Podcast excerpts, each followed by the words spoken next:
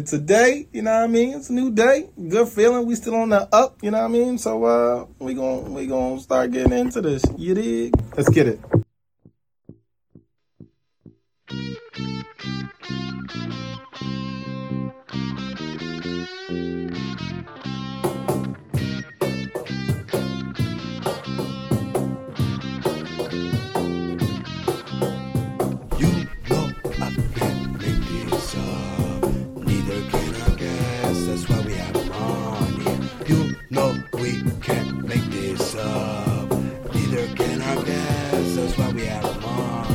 You know I can't make this up, neither can I guess, that's why we have fun here. You know we can't make this up, neither can I guess, that's why we have fun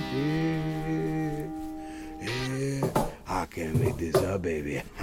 Ya tú sabes, coño, ahí lo fuimos. Welcome to another episode of I Can't Make This Up, the show about bringing people together through true stories. I'm your host, AJ Dunk, spelled all caps. You can find me at www.AJDUNK.com. From there, you got my Facebook, my Instagram, my Twitter. It's all located at AJDUNK.com. Shout out to the band, Salt, Pepper, Ketchup. I consider all my guests to be special. Oh, I'm here. So guess, if you would, please, I'll hit it. I got it for you. Introduce yourself. What's up, everyone? My name is Devin Gatling. I am a photographer, filmmaker, graphic designer, and I dabble in marketing. Queens, New York. I checked out my man's page, and the pictures, it's like when you scrolling, it's, you don't really scroll because you're just like, oh, Lamb, let me look at this grid for a second. And you click in, and you're like, oh, there's so many subtle things that is in the picture. Dev, you said you repping Queens, right? 100%. Queens and the whole of New York City. But most importantly, Queens, though. Now, I'm going to explain to you what is about to take place, okay? So, Dev is here to share a true story that has happened in his life that he cannot make up. Now, while he's telling this story, feel free to comment. Fill that shit up. Go ahead. Question.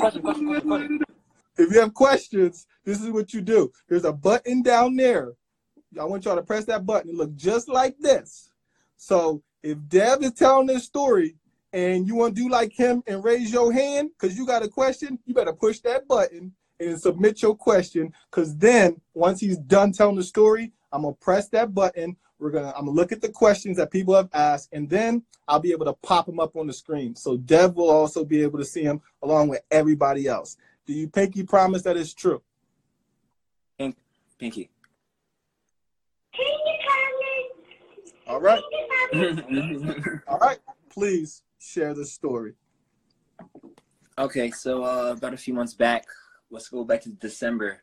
My first college I went to, Long Island. Graphic design photography, that was my major. Graduated from there. Went to an aviation school after that. So I was doing like airport management, air traffic control. I don't know if you know what air traffic control is. Yeah. Okay. So no. That's ramp agent. Air traffic control, we work in the towers and we control the planes. Coming to land, giving clearances and all of that good stuff. So whatever, I'm going through the training program. Everything is cool. I'm busting my ass. I'm one of the few black people there, actually. It's not really too many black people in that profession. So, like, you already feel like you got to prove. I'm busting my ass. It was super intense, like a lot of studying, a lot of concepts, a lot of complex concepts you had to, like, really understand. You had to memorize a lot. Like, there's, like, different air routes in the skies, and there's a whole bunch of stuff that you just really had to look into to properly understand. Put kind of all my creative stuff on hold to do that stuff. Sacrifices are necessary to get to where you need to be. Can sacrifice a few months of not doing this how I want to do it and then pick it back up after this is done. So how it works is it's a grading system. All the book work is like 34 points. Yeah. And 66 points will be on your evaluations on your simulators. As a possible 34, I had about 30. So I was in really good shape. And ideally, they say people with about 26 and up are in good position. All of my training, all of my schooling, you know what I'm saying? Like, everything is this come to this point. I'm not the controller. I'm the associate, so I'm helping the controller. It's a lot of things you need to do. It's all about prioritizing your duties, really. a lot of shit that I don't have to do on the regular. I feel like you're either gonna do really good or you're gonna just like completely collapse. I didn't have any major errors, but I made a bunch of small ones. When the evaluator was going over it with me, he was kind of just pointing out like the mistakes I did make, and it was just like, yo, I just made so many small errors that I know better than to make. That's like it ate so many of my points. So I left that first one with a 50. I needed a 61 average at a 70. I could have passed on 2 runs. Could have passed on the first 2. So I'm in good shape. I'm in good shape. So like I said, that first one I got a 50. I studied, like I said, I studied intensely. I helped my other classmates study. I came up with a curriculum on how we studied. You know what I'm saying? Yeah. And mind you, these people passed. Next evaluation round comes up, my second one.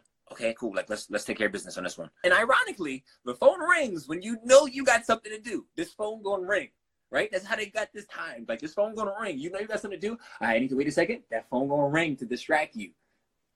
I got a 40. I didn't have all those other mistakes. I didn't have all those other mistakes that I made in the first one. But I had about 4 errors on this one. I had 4 errors on this one, but they were bigger errors. They were big errors. So now I'm in a jam. Now, yeah. Now I'm like, okay, I got a 40 and a 50. This is not good. I need a 93 on my next one.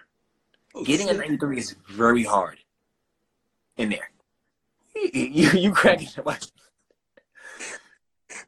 Cause you started so, you was like a plane, my dude. You started so high and you just started losing altitude.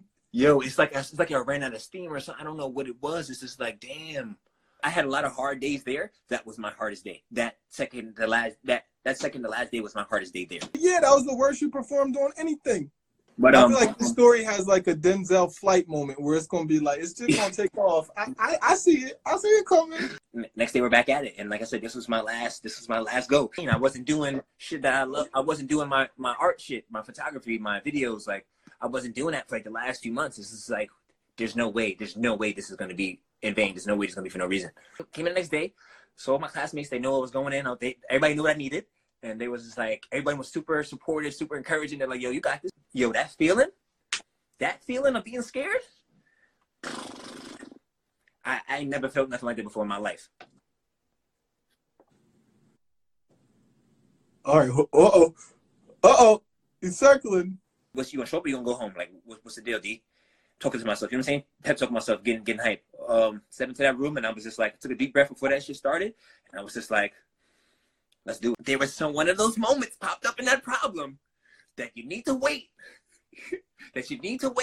And I knew it was gonna be a problem. AJ, stay with me. I knew it was gonna be a problem. For the aircrafts, I was looking. Oh, I saw him. He just cracked it. I was just like, damn, that was a 12-point error. I just lost that 12 points. You know what I'm saying? And I couldn't afford to lose that. That actually finished me there. That one finished me. I ended up not making it through that program. Yo, it hurts. This shit hurt. That shit. Damn, hurt. Nigga, I thought there was gonna be a happy ending to this shit. Damn. Nope. That was that for me.